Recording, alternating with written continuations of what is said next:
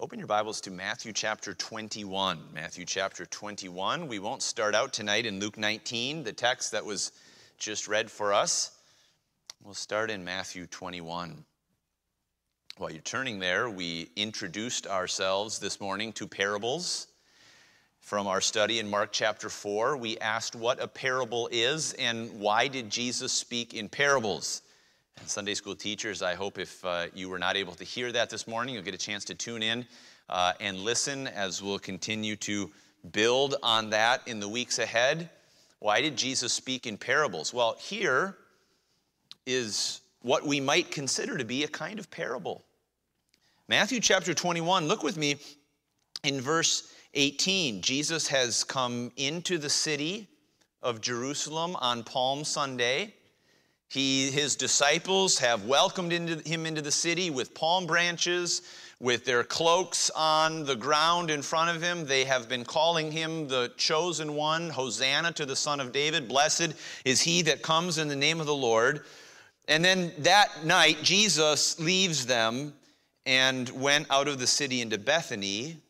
You remember Bethany where Lazarus lived. He perhaps stayed at Lazarus's house and he lodged there. Now, notice verse 18. Perhaps this is a story that has always confused you.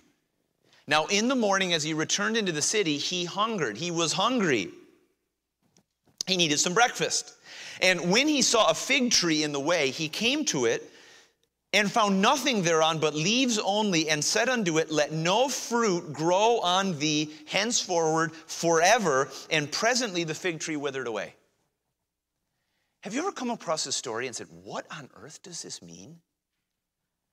I mean, just picture yourself. You're one of Jesus' disciples. You're walking with him. Perhaps Jesus had commented that he needed some breakfast. He was hungry, and he sees a fig tree ahead, and it's got leaves on it. So he walks up to it like he's going to pluck a fig to eat, and he sees nothing, and he says, No one eat fruit of you here forever. And the fig tree dies. Now, Jesus wasn't a hothead. We know that. We know that Jesus wasn't prone to getting hangry. Now, how do we know that? Because he went 40 days without food in the wilderness under temptation. He's not a guy who just lost his temper and got irritated like some of us do when we need some food. So, what's going on here? Well, Jesus, yes, is demonstrating something to his disciples about faith. He goes on to explain to them if you had faith like this, you could say to a mountain, Be thou removed and cast into the sea. So, yes, there is a lesson here, but it seems to be a parable. Jesus has come into the city of Jerusalem and the city of Jerusalem is swollen with people at Passover time. They have been praising Jesus, Hosanna to the Son of David. It's like a fig tree with a bunch of green leaves on it. And Jesus has come up to it expecting fruit. And what does he see? He sees nothing in Jerusalem that is truly an indication of divine fruit. And just as Jesus looked at that fig tree and said, Let there be no fruit on you from henceforth forever. And the tree died. In the same way, this parable, I think the best way to understand it is that Jesus is acting out a parable for his disciples about Jerusalem. You say, is that really the case? Well, remember how Jesus' ministry started when John the Baptist proclaimed before him in Matthew chapter 3? What did John the Baptist say? He said to those people who came to be baptized of him, he said, The axe is laid to the root of the tree. Any tree that is not bringing forth good fruit is what? It's cut down and it's cast into the fire. That was the warning from the very beginning of the ministry of Jesus Christ. The axe is laid to the root of the tree. And now, at the end of his earthly ministry, he comes to a physical tree that has the promise of fruit, but no actual fruit on it. And his response is to utterly render it barren forever, execute judgment on that tree as a picture of what is happening to the city of Jerusalem. Now, I start here because this morning we looked at this subject of why Jesus spoke to the people in parables. And if you were here this morning, if you'll listen to that sermon later this week, you'll see we concluded it was not because Jesus was a good storyteller. It was not because he was intending to give a good illustration that everyone would be able to come into and make it easier to get truth. Everyone left Jesus' parables confused, his disciples included. Not only that, even commentators today don't agree on what, his, on what his parables mean. It's not about that. Jesus said in, in what we read today in Mark chapter 4 that why does he speak to them in parables? So that seeing they don't see. They see but they don't perceive. In hearing they hear but they don't understand. Why? Lest they should be convert and be forgiven. What is it? Jesus gave parables intentionally so that people didn't see intentionally so that people didn't understand. They were intentionally designed to be concealing instead of revealing. And yet, in it was exactly the dividing line of Jesus' ministry. When Jesus said to them, Listen, if you have ears to hear, hear. And those who had ears to hear didn't understand and came to him and said, Jesus, will you explain to us this parable? And they heard. What, what was Jesus' parables doing to those who had ears? It was inviting them in. It was saying, Come here. Come, I will, I am the key to this problem. What about those who were content to have a story that they didn't understand? Those who were content to just say, Well, here's an illustration. I don't really understand it, but that's fine. They walked away. And what was it? Hearing, they did not hear. And seeing, they did not see.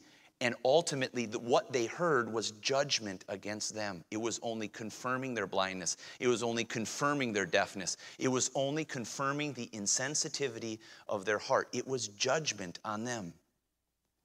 Now, where am I going with this? Now turn back to Luke chapter 19. Luke chapter 19. Jesus has come to the city of Jerusalem, a city in which judgment is coming a city that has been condemned.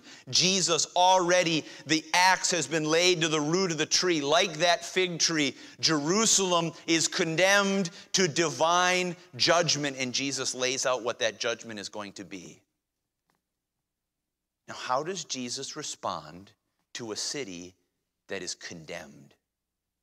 How does Jesus respond to a people who are facing judgment? That's the subject of our message today. That'll be titled Christ and a Condemned City. Christ and a Condemned City. And I want to look and see what Jesus' character is when facing a condemned city and what lessons we might learn for ourselves today. Let's look first of all at a city facing judgment. Why was this a condemned city? It was a city facing judgment. Well, let's pick it up here in verse number 37. And when he was come nigh, near to the city of Jerusalem, even now at the descent of the Mount of Olives, so he is now on the outskirts of Jerusalem, about to enter into the city. The whole multitude of the disciples began to rejoice and praise God with a loud voice for all the mighty works that they had seen, saying, Blessed be the King that comes in the name of the Lord, peace in heaven and glory in the highest. And listen to verse 39. And some of the Pharisees from among the multitude said unto him, Master, rebuke thy disciples. What was the reaction of Jesus' disciples?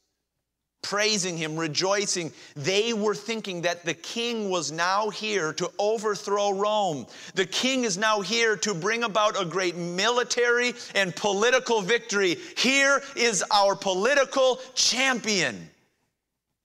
Well, he wasn't that. He was coming into the city to die. And they sure didn't understand that. Not even his own disciples fully understood that. Well, what was the reaction of the Pharisees? They couldn't believe that people were chanting, Here's Hosanna to the Son of David. Here's the Messiah. Here's the anointed one. Save now, save now. They were so horrified, they went to Jesus and said, Rebuke your disciples, tell them to stop.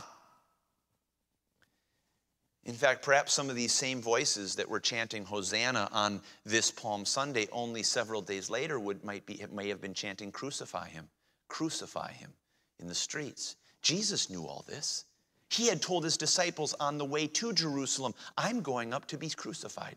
I'm going up to be betrayed. I'm going up to be murdered by the chief priests. Jesus went into a city knowing that it was rejecting him and that that week, it was the last week of his pre resurrection ministry.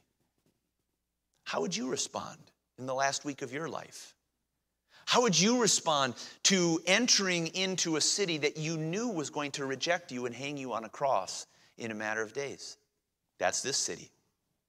Not only that, this city that had personally rejected him was also a city that was facing judgment. Notice with me in verse 41 And when he was come near, he beheld the city and wept over it, saying, If thou hadst known, even thou, at least in this thy day, the things which belong unto thy peace, but now they are hid from thine eyes. For the days shall come upon thee that thine enemies shall cast a trench about thee and compass thee round. They're going to surround you and keep thee in on every side. They're not going to let anyone out and shall lay thee even with the ground and thy children within thee, and they shall not leave in thee one stone upon another because thou knewest not the time of thy visitation. Now, what's he saying here? Start with verse 42. If thou hadst known, even now, at least in this thy day, the things which belong unto thy peace, but now are they hid from thine eyes. What's he saying? Well, he's saying a couple things. One is he's pointing out their fault here. Now, notice the way that our King James provides this translation. The, if you had known the things which belong unto thy peace, but notice our words which belong in our Bibles are italicized. They're not there in the original Greek text. They're added by our translators to try to bring out the meaning as it is viewed. Actually, if you would see this, you, would, you could equally render this if you knew the things that make your peace or the conditions of your peace. Jesus may be saying to them, if you only knew how bad things are going to get in the future, he may not be saying that it would be equally appropriate to interpret what is being said here as if you only knew the things, the conditions of peace that I've made you right now. If you only knew the conditions of peace that I, as the king, have offered to your peace, but they have been hid from your eyes, they have been hid from your eyes. Remember, we talked about this morning the blindness that come on those who reject the light that has been given them. The die was now cast for Jerusalem. There was no coming back. They had rejected their Messiah, and the light was now hid from their eyes.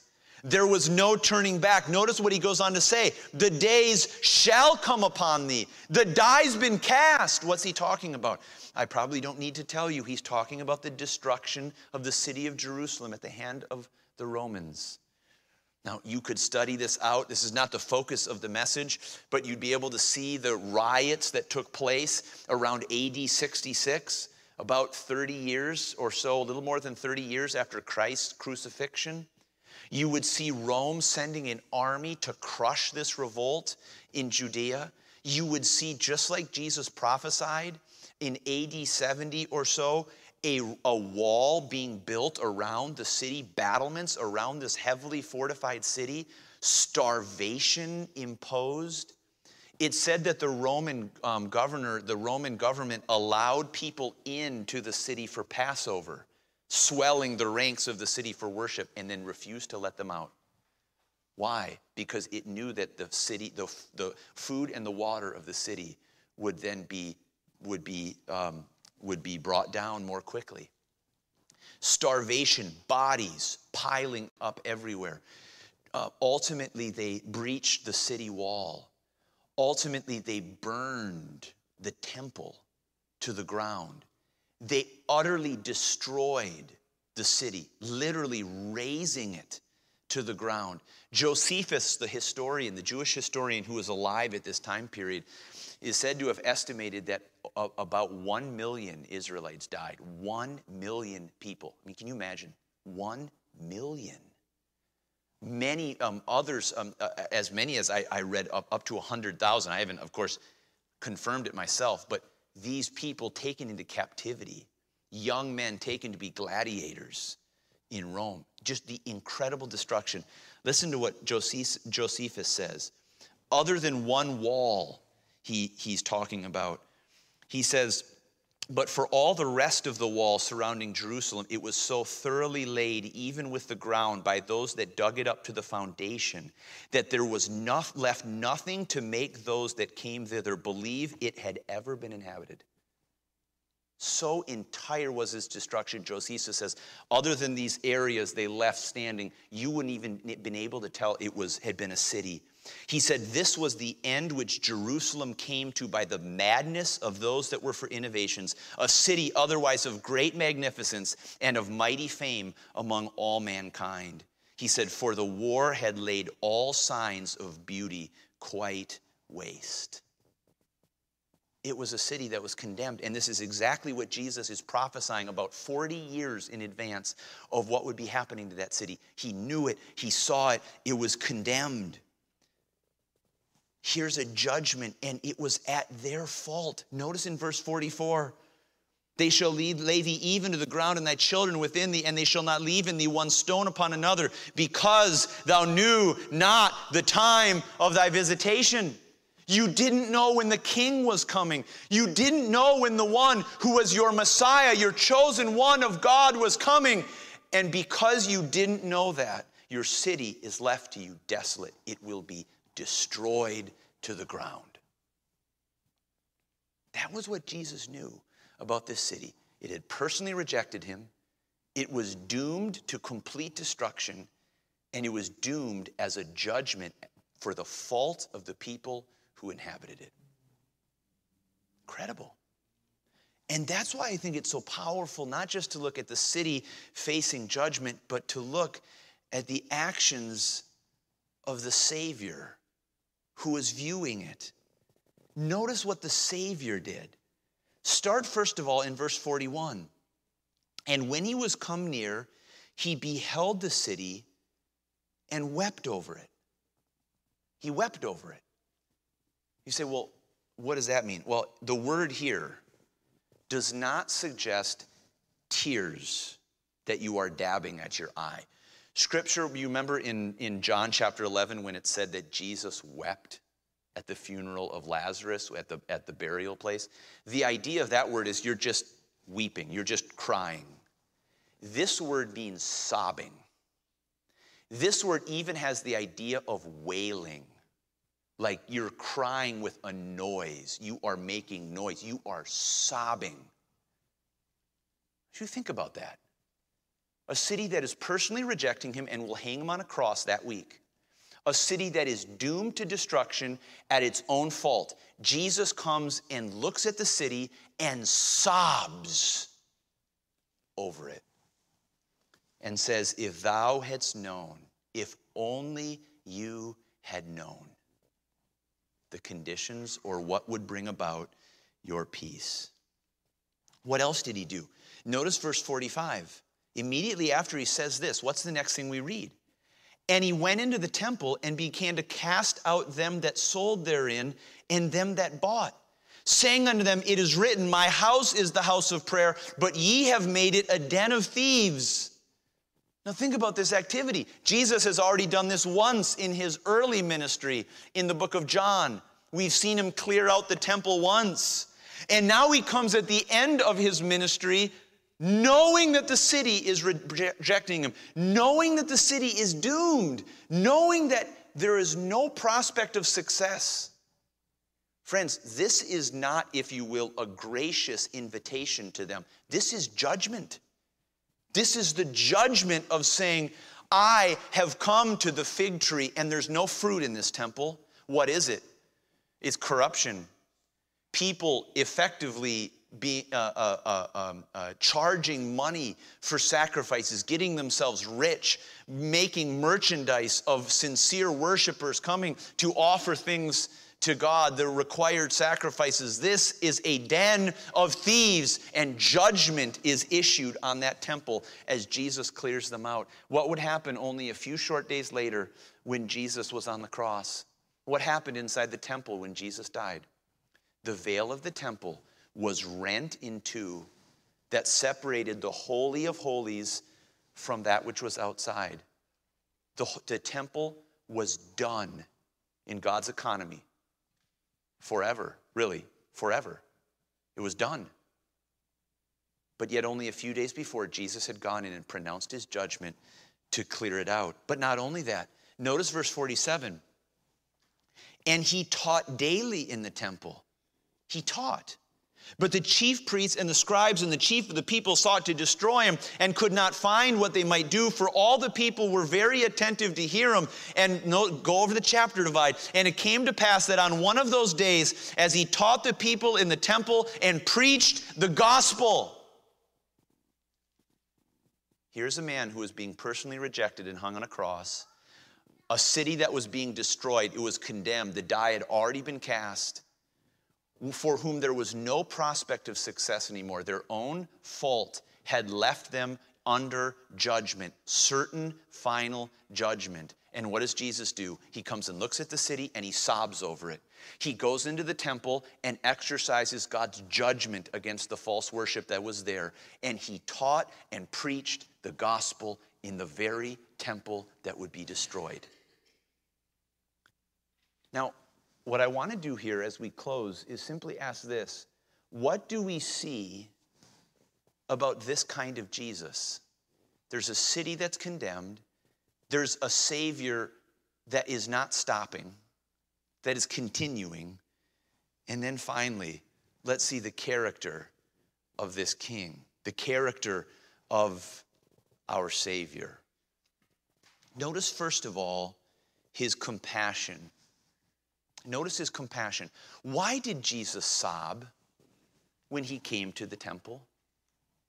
Why did he sob when he over, looked over a city? He sobbed because of his compassion. But what I want to notice is this his compassion was not connected to the fault of the people that were in the city.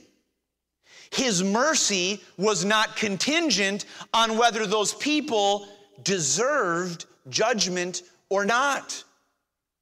Now you say, well, why is this? Because what is true of us as human beings from the very first day we are born and continuing on as long as we have mental acuity? We are absolutely focused on justice, on fairness, on what is right. I've seen that with young kids. You don't need to teach kids what they perceive to be fair or not. Children are utter, are, they have just have a nose for fairness. That's not fair. I didn't teach them whether something's fair or not. They just looked at what their sister got and they looked at they got what they got and they said that's not fair. For every child, this sense of justice, this sense of fairness, this sense of what's right and what's wrong is something that is endemic. It is just something about who they are. And notice here a city that is about to hang him on a cross, a city that is ultimately in deserving of judgment. And Jesus looks at them and sobs over their condition. Now, it leads me back to the very character of Jesus in the first place. The very character of Jesus is one whose mercy is not toward those who deserve it. His mercy and his compassion is toward those who don't deserve it. Why does Jesus have compassion on you and on me? Why did his mercy extend to us? Because we deserved it? No. We were his enemies. We were under the thrall of the devil and his works. We were slaves to sin. The mercy of Jesus Christ that put him to the cross was independent of our merit, and it was not motivated or limited by personal rejection. This is why Jesus can say to us with complete credibility love your enemies. Do good to them that treat you wrongly. Bless them that curse you. Pray for them that despitefully use you. Why, can, why does he have moral authority to say that? Because that's what he did.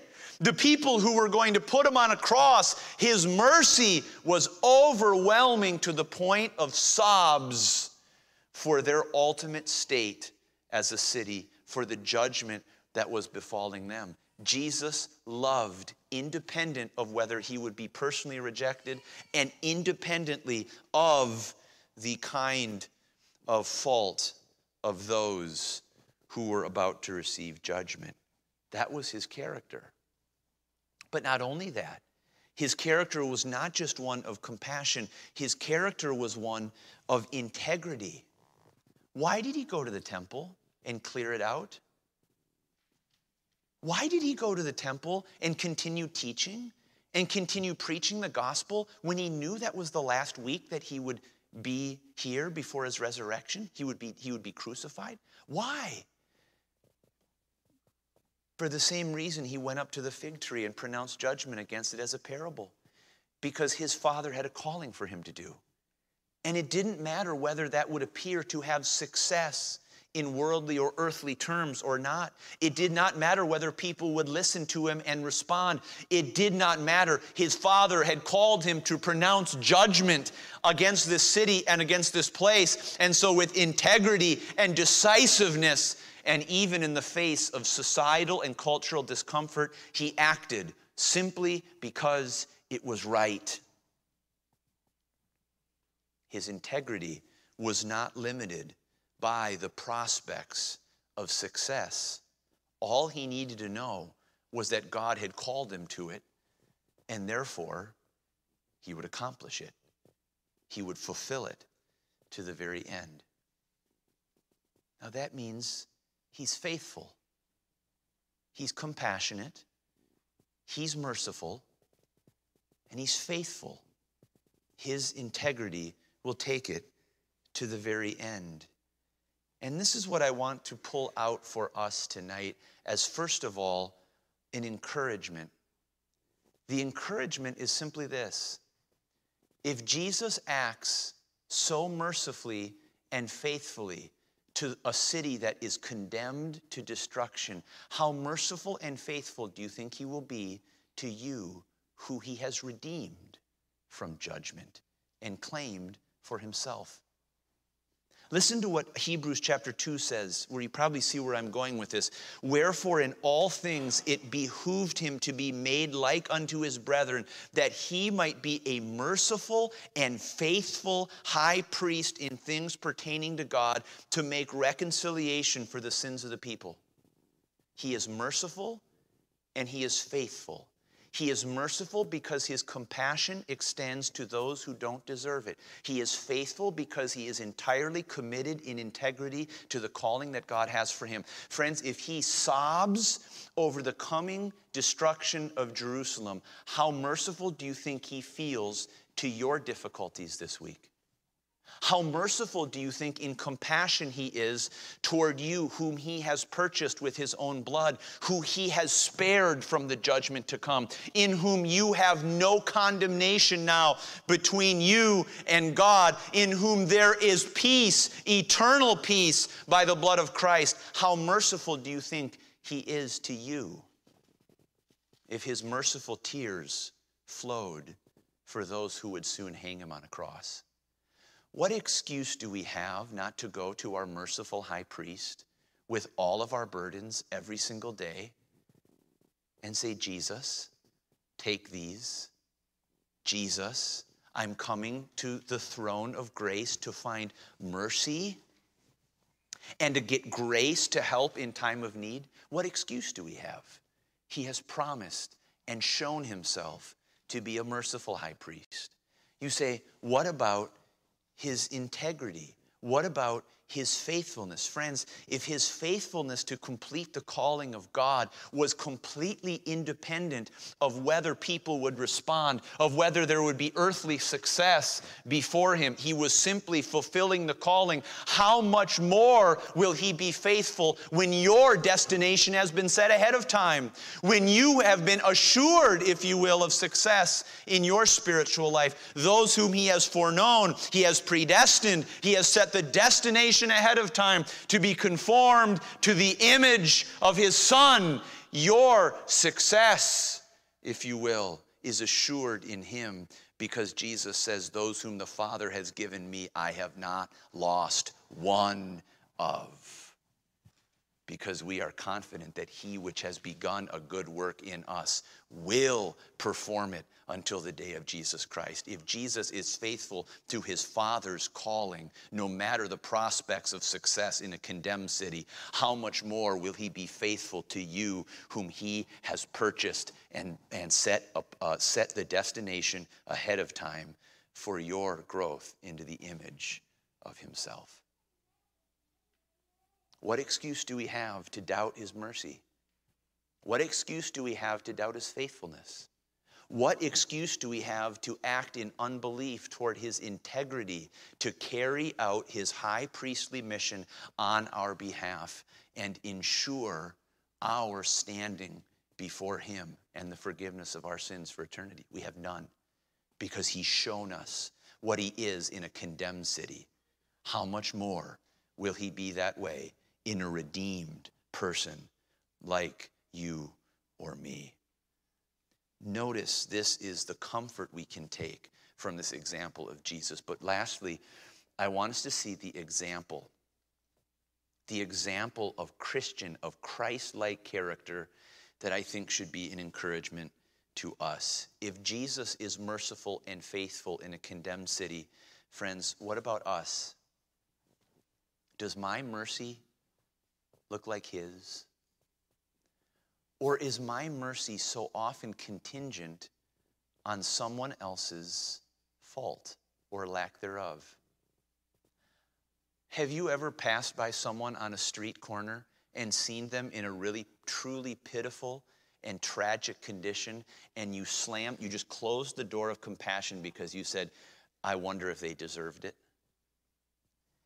Has your husband or your wife your parents or your children found themselves in a difficult spot, in a dangerous area, in a place where they are receiving a reward for their conduct, and our response is to say, well, they kind of deserved it.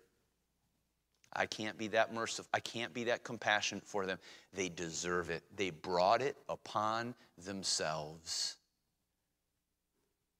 Friends, look at Jesus, looking at a city that in every way brought it on themselves. Every single way brought it on themselves by rejecting him, by not, re- re- not realizing the time of their visitation. And his response to them is not to cluck his tongue and say, Too bad, so sad, you should have accepted me. His response is to sob, to break down in an act of mercy and love simply based on the intrinsic value of their humanity, people for whom he made and people for whom he would die.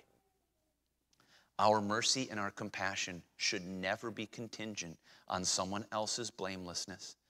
Our mercy and compassion for our loved ones around us should never be based on whether they deserve it or not.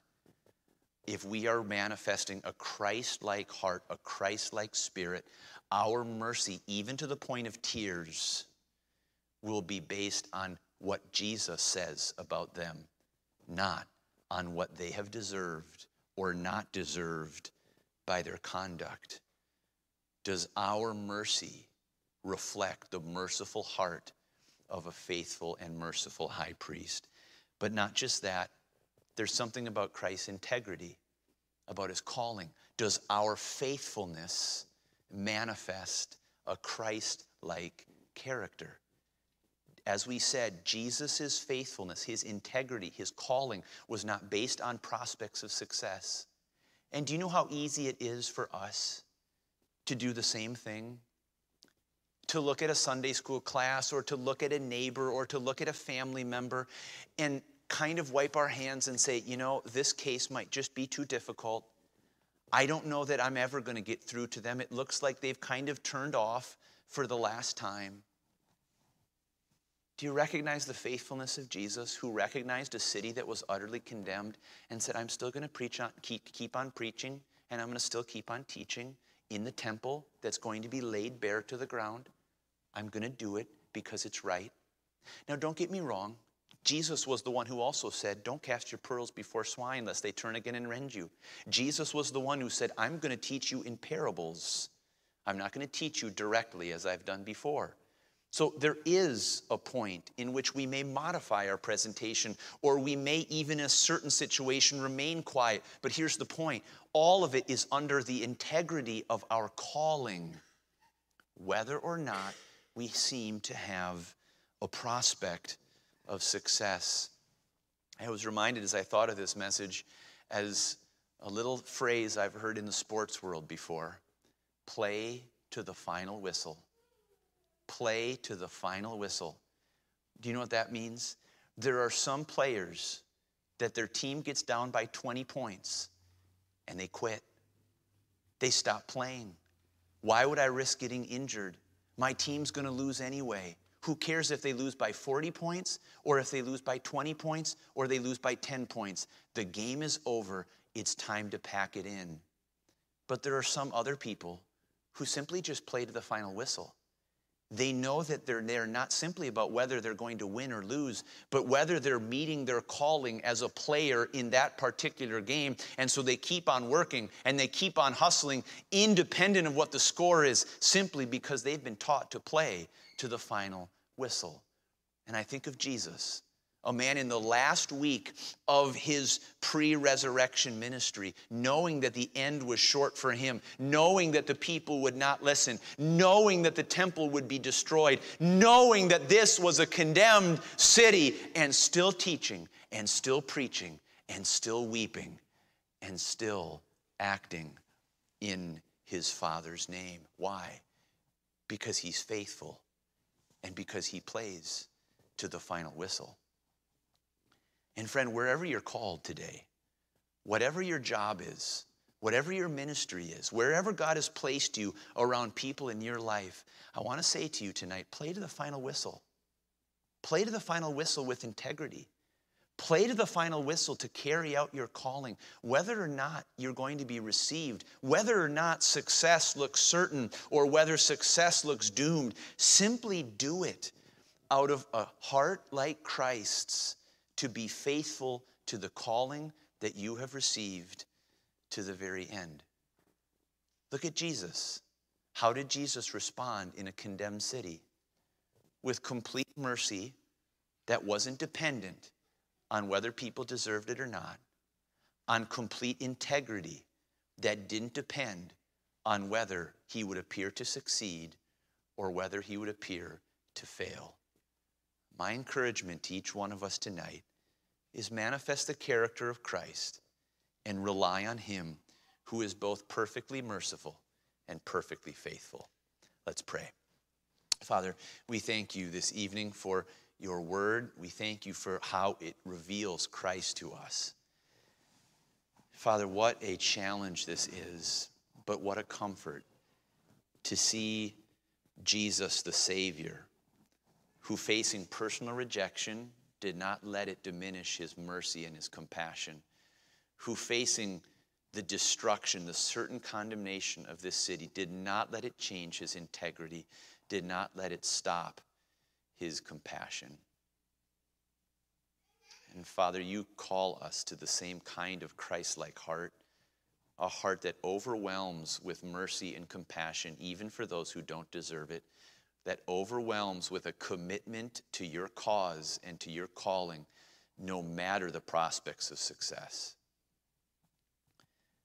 And I pray, Father, that tonight you would stir in our hearts. You have given us the very life of Christ by the Holy Spirit. Our mercy doesn't depend on our own human characteristics, it depends on whether we walk in the Spirit. And so I pray tonight, Father, that we would hear his voice and rely on our comforter, our helper, to bring the very character of Christ to us and live it through us. Let's pause for a moment with our heads bowed and our eyes closed.